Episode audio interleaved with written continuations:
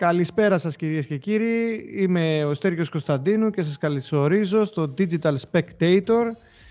Σήμερα άλλη μια ιδιαίτερη εκπομπή, μια εκπομπή στην οποία έχουμε την τιμή και υποδεχόμαστε το Γεώργιο Γέρμανο, αξιωματικό της ελληνικής αστυνομίας, ο οποίος υπηρετεί στη δίωξη ηλεκτρονικού εγκλήματος, εμπειρογνώμων σε θέματα κυβερνοεγκλήματος συγγραφέας τριών βιβλίων, έχει το blog, το site cyber.gr και μας κάνει την τιμή σήμερα να συζητήσουμε για θέματα που αφορούν το κυβερνοέγκλημα. Καλησπέρα Γιώργο και ευχαριστούμε πάρα πολύ που είσαι μαζί μας σήμερα. Καλησπέρα Στέριο, καλησπέρα στους ε, αξιότιμους ακροατές μας. Ευχαριστώ πάρα πολύ για την πρόσκληση, για το βήμα που μου δίνετε.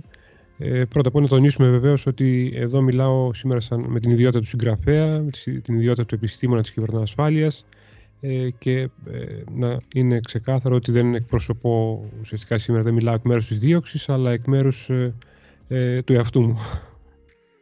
Προφανώς και σήμερα πιο πολύ ήθελα το feedback σου σε ό,τι αφορά το κυβερνοέγκλημα να μοιραστείς μαζί μας την εμπειρία σου σε περιστατικά ενδεχομένως ή στο τι βλέπεις τη δουλειά σου και να συζητήσουμε και να εξερευνήσουμε ενδεχομένως ως προς το τι σημαίνει κυβερνοέγκλημα σήμερα, τι ορίζουμε ως κυβερνοέγκλημα και τι συναντάμε ως κυβερνοέγκλημα. Ε, αρχικά η δική μου η ελάχιστη εμπειρία και η γνώση επί του ζητήματος λέει το εξής. Έχω υπόψη μου τη συνθήκη της Βουδαπέστης, τη συνθήκη για το κυβερνοέγκλημα, στην οποία δυστυχώς δεν υπάρχει ένας ορισμός για το κυβερνοέγκλημα και προφανώς γιατί, γιατί είναι ένα θέμα το οποίο είναι πολύ περίπλοκο με τα λίγα που έχω ψάξει και τα λίγα που έχω αντιληφθεί έχω κάνει ορισμένες διακρίσεις αλλά ένα κρίσιμο ρόλο στη μελέτη μου καθώς και στην ενίσχυση της κατανόησής μου και της αντίληψής μου για το θέμα έχουν παίξει τα βιβλία σου. Θα μπορούσες να μας δώσεις αν όχι έναν ορισμό τουλάχιστον κάποιες κατευθυντήριες οδηγίες έστω ή έστω μια κατηγοριοποίηση του κυβερνοεγκλήματος σήμερα; Ε, πολύ ευχαρίστως. Όπως πολύ σωστά είπες, δεν υπάρχει παγκοσμίως κάποιος ομόφωνα αποδεκτός ορισμός για το τι είναι κυβερνοέγκλημα, τι ορίζουμε κυβερνοέγκλημα. Προφανώς μιλάμε για εγκλήματα τα οποία τελούνται μέσω του διαδικτύου ή με την υποβοήθηση των τεχνολογιών πληροφορικής και επικοινωνιών. Ε, αυτό τώρα κάθε χώρα το ερμηνεύει με το δικό της τρόπο, γιατί κάθε χώρα έχει το δικό της νομικό πλαίσιο, οπότε σε κάθε χώρα τα πράγματα είναι λίγο διαφορετικά. Και αυτό ακριβώς έρχεται να υποστηρίξει εδώ η η συνθήκη της, ε, της Βουδαπέστης, η σύμβαση για το έγκλημα στον κυβερνοχώρο, η οποία με κάποιο τρόπο πούμε, προσπαθεί να ομογενοποιήσει το νομικό πλαίσιο ανάμεσα σε διάφορες χώρες. Και βεβαίως μιλάμε για ένα κείμενο, η Σύμβαση της Βουδαπέστης, η Σύμβαση του 2001, το οποίο γράφτηκε αρκετά χρόνια πίσω.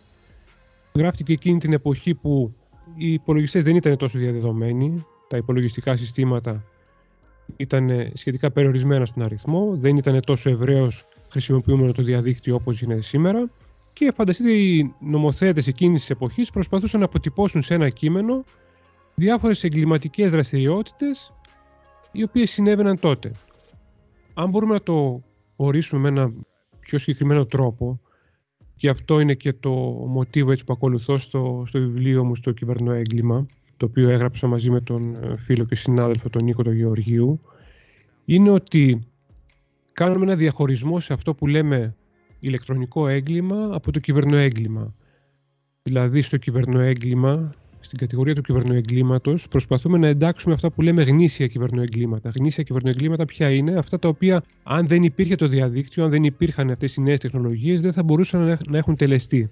Ενώ αντίθετα στην κατηγορία του ηλεκτρονικού εγκλήματος ή στην κατηγορία των μη γνήσιων κυβερνοεγκλημάτων είναι όλα, εκεί, όλα εκείνα τα εγκλήματα τα οποία θα μπορούσαν να συμβούν ακόμα και αν δεν υπήρχε το διαδίκτυο. Και για να πάω λίγο πιο συγκεκριμένα να ξεκινήσω από την πλευρά του ηλεκτρονικού εγκλήματος, μία εξύβριση, μία δυσφήμιση, μία απάτη θα μπορούσε να τελεστεί στον πραγματικό κόσμο χωρίς να υπάρχει το διαδίκτυο. Από την αντίθετη πλευρά όμως, όταν μιλάμε για γνήσια κυβερνοεγκλήματα, και αυτός είναι ο ορισμός που προσπαθούμε να δώσουμε για τα κυβερνοεγκλήματα, μιλάμε για περιπτώσεις, μιλάμε για εγκλήματα όπως είναι οι επιθέσεις κατά πληροφοριακών συστημάτων. Δηλαδή αυτό που λέμε κυβερνοεπιθέσεις, cyber attacks στα αγγλικά. Μιλάμε, για, ε, μιλάμε επίσης για εγκλήματα που έχουν να κάνουν με τη σεξουαλική εκμετάλλευση και κακοποίηση παιδιών online. Και μιλάμε επίσης και για εγκλήματα οικονομικής φύσεως, τα οποία εξαρτώνται όμως από την ύπαρξη των πληροφορικών συστημάτων. Δεν ξέρω αν έγινε λίγο κατανοητός αυτός ο διαχωρισμός. Από τη μία μιλάμε για γνήσια κυβερνοεγκλήματα, τα οποία τελούνται αποκλειστικά και μόνο με τη χρήση του διαδικτύου, ενώ από την άλλη πλευρά για μη γνήσια κυβερνοεγκλήματα, τα οποία θα μπορούσαν να τελεστούν και χωρίς να έχει μεσολαβήσει το διαδίκτυο. Κατανοητό, απλά εδώ έχω μια απορία για να με διευκολύνεις. Έχουμε λοιπόν το phishing. Το συζητήσαμε στο προηγούμενο επεισόδιο με τον Τάσο τον Αραμπατζή. Έχουμε λοιπόν το phishing. Ωραία. Αυτό πού το τοποθετούμε; Το τοποθετούμε στο γνήσιο ή στο μη γνήσιο; Εδώ προφανώς μιλάμε για ένα γνήσιο κυβερνοέγκλημα. Μάλλον για να το θέσω λίγο καλύτερα, το phishing δεν συνδέεται απαραίτητος με την οικονομική εξαπάτηση. Δηλαδή, phishing θα μπορούσε να κάνει κάποιος, όταν λέμε phishing, έτσι μιλάμε για ψηφιακή αλίευση κάποιων ε, προσωπικών δεδομένων, συνήθως ενός username και ενός κωδικού πρόσβασης. Ουσιαστικά με τη διαδικασία του phishing, ο επιτιθέμενος, ο κακόβουλος, θέλει με κάποιο τρόπο να υποκλέψει κάποια προσωπικά μας δεδομένα. Όχι απαραίτητος για να τα χρησιμοποιήσει για να διαπράξει μια απάτη, αλλά για οτιδήποτε άλλο. Άρα το phishing, σαν έννοια, θα έλεγα ότι εντάσσεται περισσότερο στο κομμάτι του κυβερνοεγκλήματος. Χρειαζόμαστε έναν υπολογιστή, χρειαζόμαστε ένα πληροφοριακό σύστημα έτσι ώστε να πετύχει τελικά το phishing. Και βεβαίως, αν μπορώ να προσθέσω και κάτι σε αυτό και να το πάω και λίγο παραπέρα, ε, πέρα από το κομμάτι έτσι, του, του phishing, σε πολλές περιπτώσεις είναι δύσκολο να διαχωρίσουμε αν μιλάμε για κάτι ξεκάθαρα οικονομικό ή κάτι το οποίο επίσης μπορεί να ανήκει στο κομμάτι των κυβερνοεπιθέσεων. Συνήθως αυτά τα δύο συνδέονται μεταξύ τους. Κάποιος εγκληματίας προφανώς θα έχει και κάποιο οικονομικό όφελος για να κάνει αυτό που κάνει. Ωραία. Και στην κατηγοριοποίηση αυτή που μας έθεσες, στα γνήσια δηλαδή και μη γνήσια, υπάρχουν υποκατηγορίες τις οποίες μπορούμε να προσδιορίσουμε; Είπαμε ότι για να δούμε λίγο τις υποκατηγορίες όπως, ε, όπως αναφέρεις, υποκατηγορίες κυβερνοεγκλημάτων, γνήσιων κυβερνοεγκλημάτων.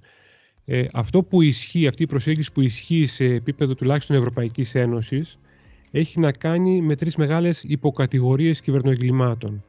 Η μία υποκατηγορία έχει να κάνει με τις επιθέσεις κατά πληροφοριακών συστημάτων, τα cyber attacks, τα οποία αναφέραμε, κυβερνοεπιθέσεις, οι οποίες προφανώς έτσι, αν δεν υπήρχαν τα πληροφοριακά συστήματα, δεν θα μπορούσαν να έχουν τελεστεί. Και μέσα στις κυβερνοεπιθέσεις τώρα υπάρχουν διάφορα τεχνάσματα που μπορούν να χρησιμοποιήσουν οι εγκληματίες για να προκαλέσουν προβλήματα στα πληροφοριακά συστήματα. Από εκεί και πέρα, δεύτερη κατηγορία, δεύτερη μεγάλη κατηγορία ε, έχει να κάνει με την σεξουαλική εκμετάλλευση και κακοποίηση παιδιών online.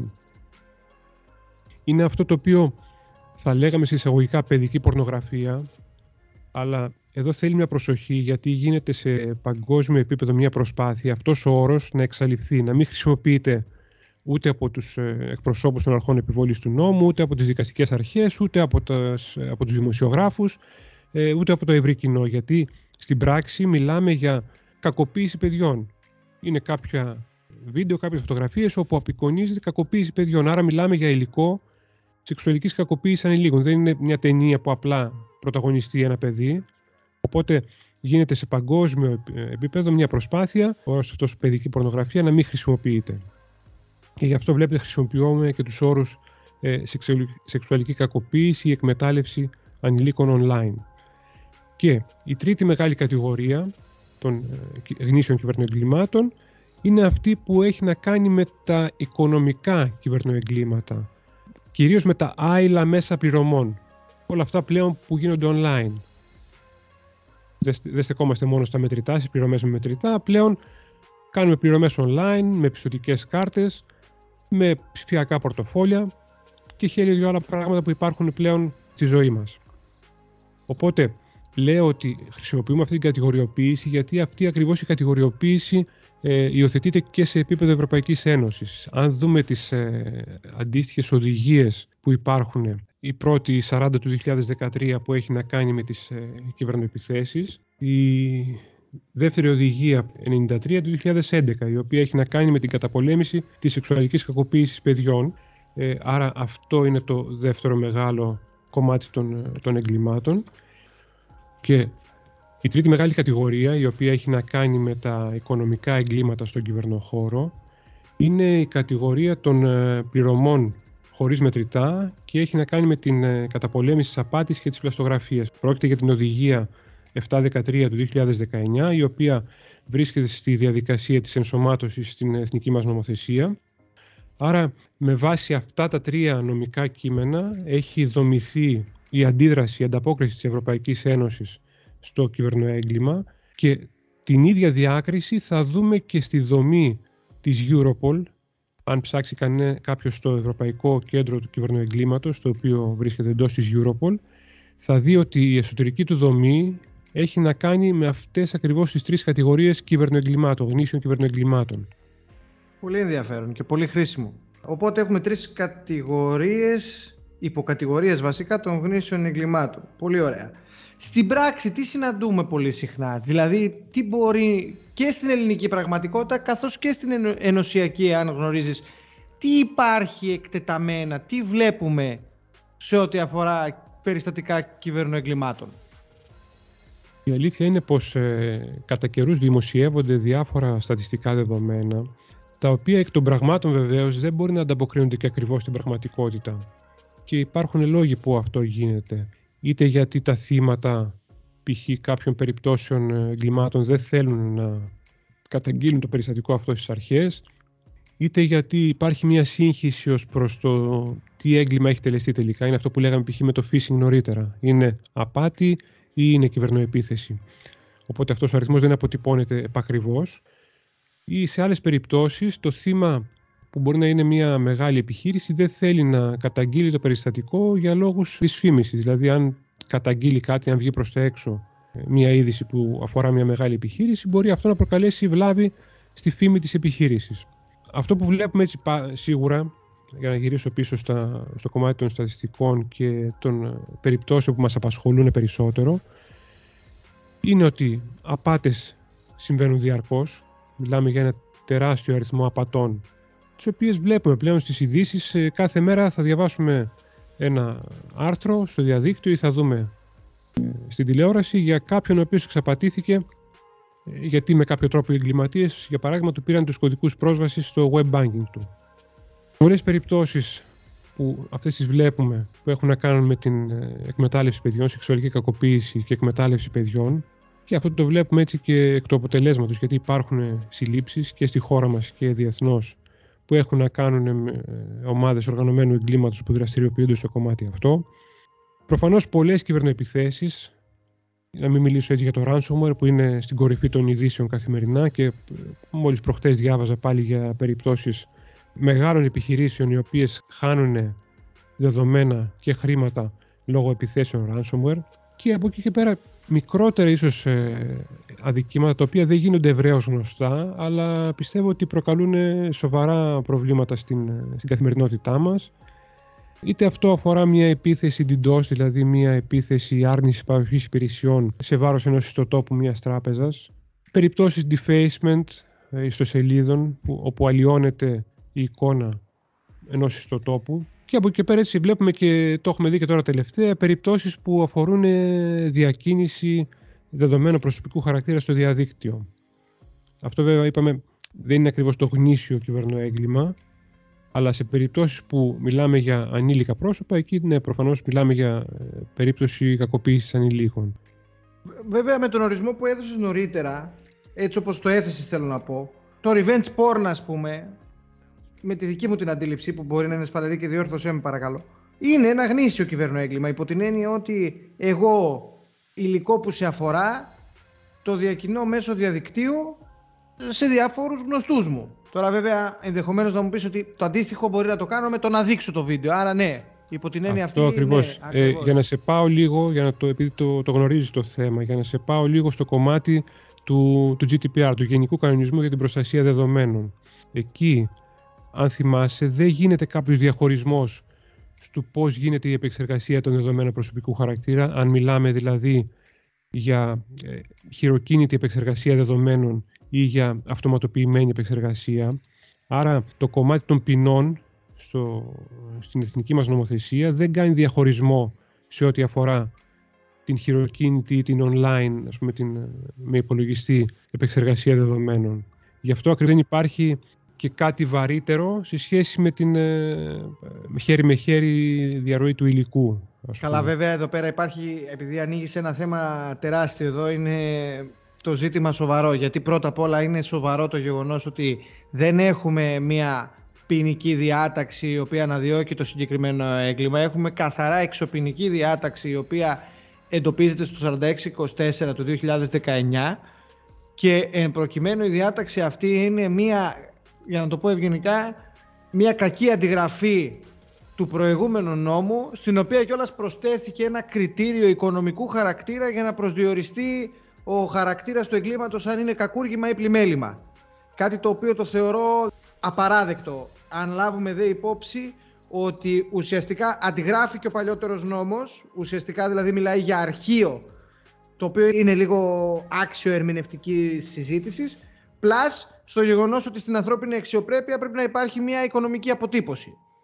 Αλλά πράγματι όπως λες, εδώ υπάρχει ένα θέμα και ακριβώς αυτό το θέμα εντοπίζεται και στο γεγονός ότι όπως πολύ σωστά ανέφερες στην εισαγωγή σου, ε, δεν υπάρχει σε παγκόσμιο επίπεδο ένας ορισμός ή αν μη τι άλλο ένας προσδιορισμός του πότε το έγκλημα γίνεται ψηφιακό και το πώς το κάθε κράτος πρέπει να το διαχειρίζεται. Κατ' εμέ αυστηρότερα.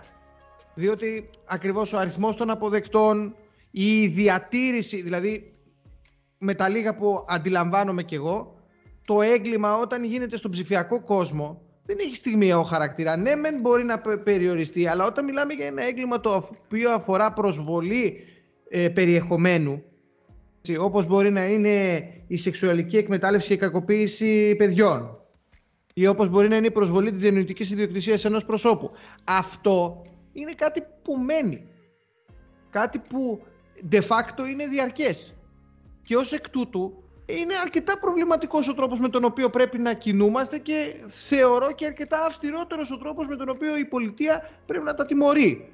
Ναι, σωστά, σωστά το αναφέρεις. Δηλαδή αυτή η προσέγγιση που, που αναφέρεις ε, είναι, είναι σωστή. Αυτό που ουσιαστικά βλέπουμε στην πράξη είναι ότι πρόκειται για κάποια εγκλήματα τα οποία εμφανίστηκαν πολύ πρόσφατα στη ζωή μας.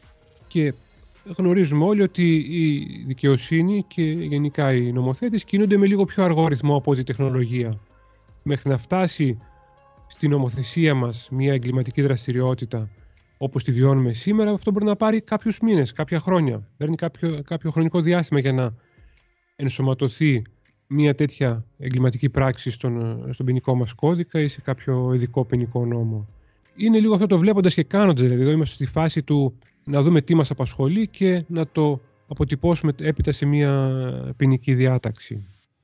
Εκτιμάς ότι το ποινικό, αν, αν μη τι άλλο, εν γέννη το νομοθετικό μας σύστημα θα έπρεπε να έχει μια κατεύθυνση περισσότερο προς την ενσωμάτωση διατάξεων που έχουν προβλέψεις για το κυβερνοέγκλημα τουλάχιστον περισσότερο από όσο τώρα; Σίγουρα υπάρχουν κάποια αδικήματα τα οποία, ε, μάλλον να πω κάποιες πράξεις, οι οποίες δεν, ε, δεν τιμωρούνται τόσο αυστηρά όσο θα ήθελε η, η κοινή γνώμη, ας πούμε. Δηλαδή βλέπουμε περιπτώσεις cyberbullying, έχει γίνει πολύ λόγος για το cyberbullying τώρα τελευταία, ή για το revenge porn. Βλέπουμε ότι στην πράξη κάποια θέματα στην νομοθεσία δεν καλύπτονται. Και αυτό είναι κάτι που διορθώνεται με την πάροδο του χρόνου. Του χρόνου και τη συμβολή ανθρώπων όπως εσύ που Εν πάση περιπτώσει έχετε κάποιο, κάποια συμβολή στο δημόσιο λόγο και νομίζω ότι είναι και σημαντικό το γεγονός ότι υπάρχουν άνθρωποι που σήμερα ασχολούνται με κάτι το οποίο είναι ακόμα εν τη γενέση του, είναι σε εμβριακό στάδιο και θεωρώ πολύ κρίσιμη τη συμβολή σας και σας ευχαριστούμε δηλαδή για τη δουλειά σας ως προς αυτό.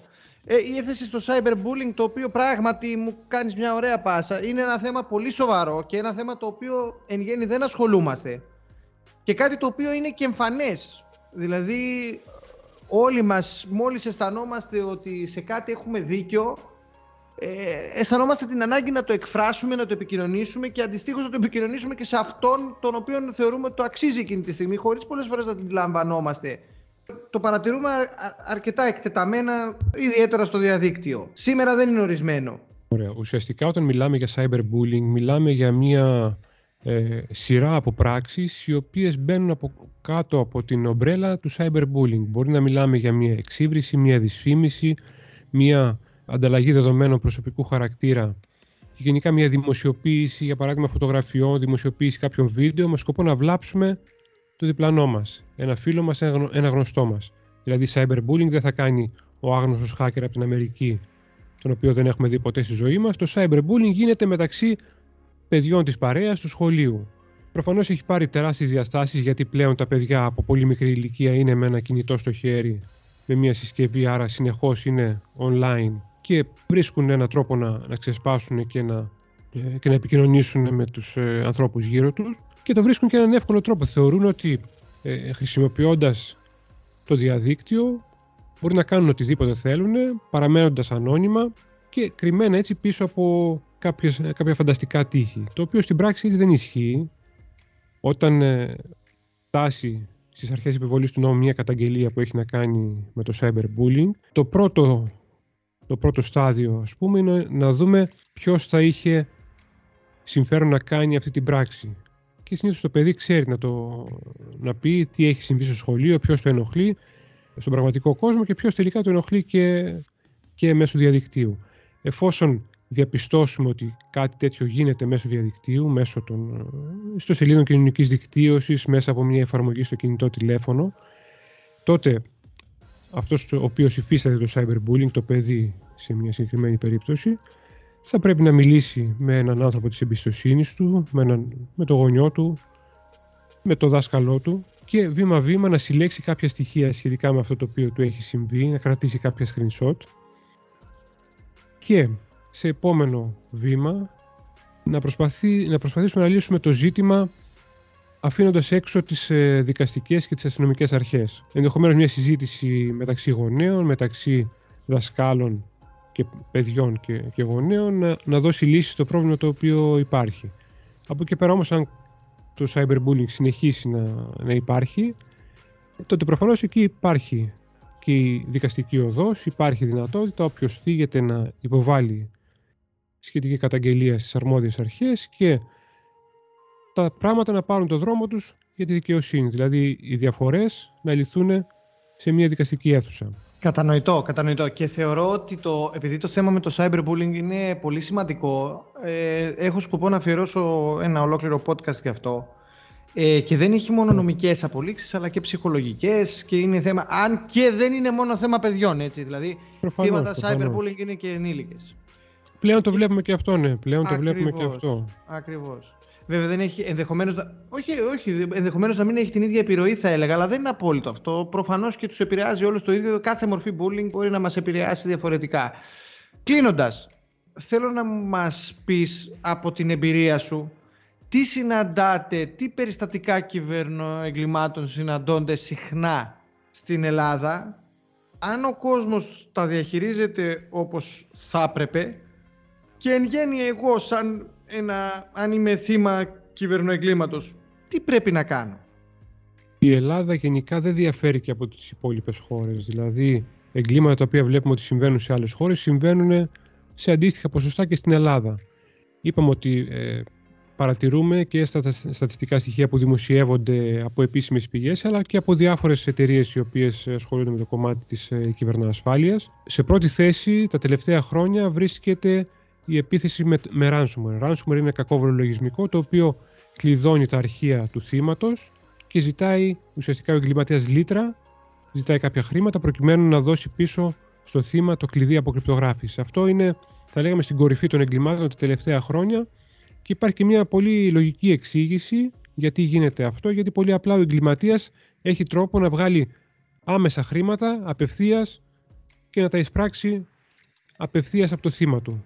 Από εκεί και πέρα βλέπουμε πολλές απάτες, ο αριθμός των απατών έχει εκτοξευθεί και αυτός, κυρίως γιατί μπήκε ξαφνικά στη ζωή μας, στη ζωή των περισσότερων το διαδίκτυο και οι ψηφιακές συναλλαγές, οπότε άτομα και μεγαλύτερης ηλικίας βλέπουν ξαφνικά στο κινητό τους τηλέφωνο ή στο email τους κάποια μηνύματα τα οποία δεν κατανοούν, μηνύματα phishing έτσι, που, ε, που, που στέλνονται ανεξέλεγκτα. Και αυτό, επειδή τα, τα, επειδή τα υποψήφια θύματα δεν αναγνωρίζουν εγκαίρως τον κίνδυνο, προχωρούν και δίνουν στοιχεία οπότε καταλήγουμε να έχουμε κάποιες απώλειες χρηματικών ποσών. Από εκεί και πέρα έχουμε σοβαρότερο θέμα και στην Ελλάδα και παγκοσμίως με υλικό θα πω σεξουαλικής κακοποίησης ανηλίκων αλλά και ενηλίκων. Δηλαδή, μιλάμε για υλικό που μπορεί να εμπίπτει και στην κατηγορία των προσωπικών δεδομένων και το οποίο διαδίδεται online. Το έχουμε δει έτσι με το revenge porn, το έχουμε δει πόσο εύκολα μπορεί ένα αρχείο να ξεφύγει από τον έλεγχο ενός προσώπου, να βρεθεί στο διαδίκτυο. Καμιά φορά όχι και εσκεμμένα. Δηλαδή, κάποιος, μια κοπέλα για παράδειγμα, μπορεί να έχει στο κινητό της τηλέφωνο μια προσωπική φωτογραφία και να χάσει το κινητό της τηλέφωνο η κοπέλα και αυτή η φωτογραφία τελικά να βρεθεί στα χέρια κάποιου τρίτου. Και αυτός ο τρίτος να πάρει το τηλέφωνο αυτό και να ανεβάσει τη φωτογραφία χωρίς να καν να ξέρει ποιο είναι το, το θύμα του. Και αυτό γίνεται, γίνεται πολύ ε, έντονα τα τελευταία χρόνια. Βλέπουμε δηλαδή υλικά, υλικό που έχει σχέση με προσωπικά δεδομένα να ε, διαμοιράζεται online. Ε, από εκεί και πέρα Προφανώς έχουμε θέματα που έχουν να κάνουν με την ε, σεξουαλική κακοποίηση παιδιών, με το διαμοιρασμό υλικού σεξουαλικής κακοποίησης ανηλίκων. Αυτό δυστυχώς δεν σταματάει, γιατί εφόσον υπάρχει η ζήτηση από τον κόσμο, οι ομάδες οργανωμένου εγκλήματος συνεχίζουν να παράγουν τέτοιο υλικό και το υλικό αυτό διαμοιράζεται εύκολα και στο επιφανειακό διαδίκτυο αλλά πλέον και στο σκοτεινό διαδίκτυο, στο dark web.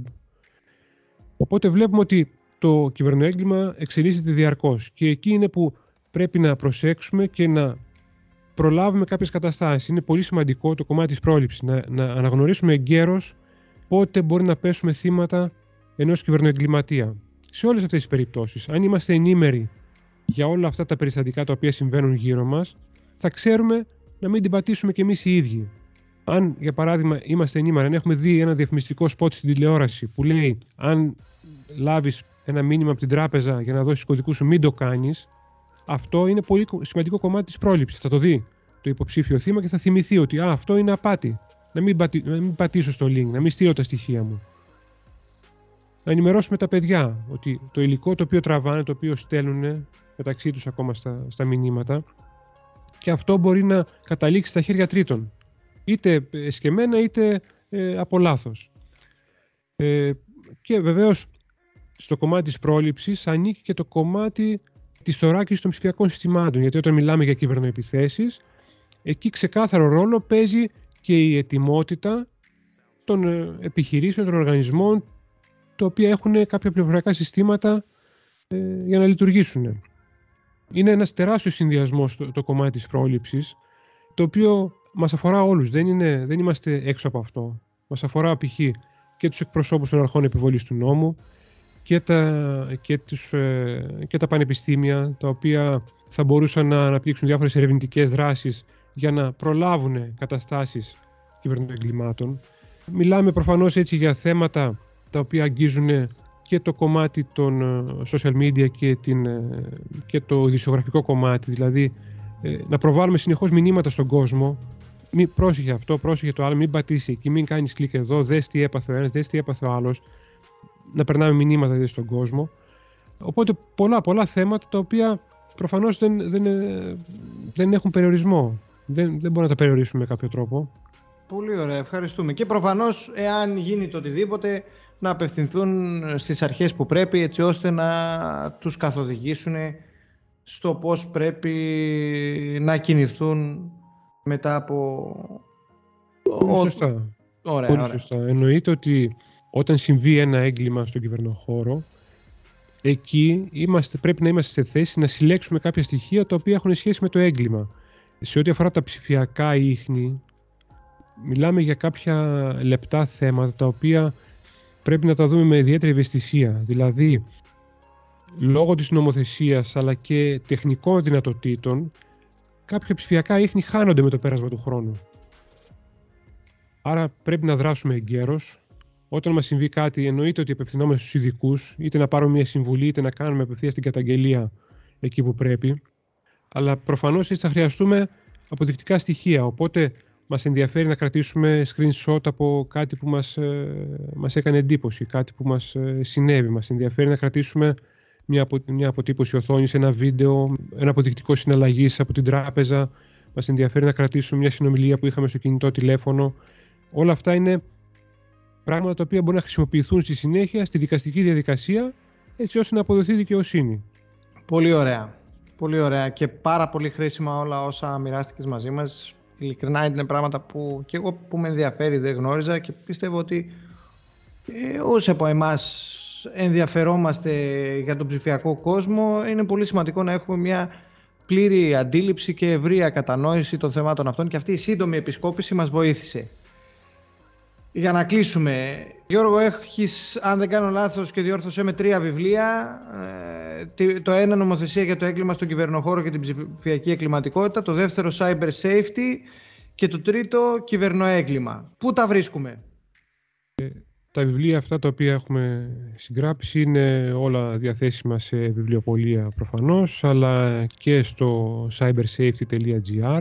Το πιο πρόσφατο βιβλίο, το κυβερνοέγκλημα, το οποίο ε, προφανώς αναλύει ε, ένα τεράστιο κομμάτι της ύλης που έχει να κάνει και με την πρόληψη και με τη διερεύνηση και την αντιμετώπιση του κυβερνοεγκλήματος είναι διαθέσιμο και στο thecybercrimebook.gr.